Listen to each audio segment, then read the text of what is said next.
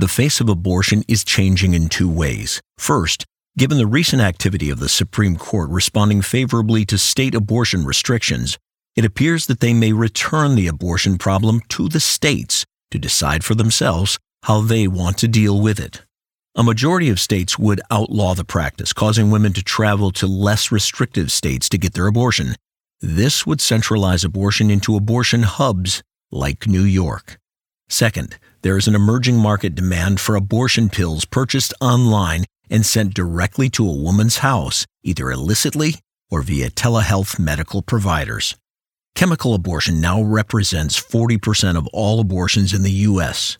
New York Governor Hochul committed to deregulate it in New York. Chemical abortion carries a 400% increased risk of serious complications compared to surgical abortion. This RealAbortionNews.com update is sponsored by Compass Care.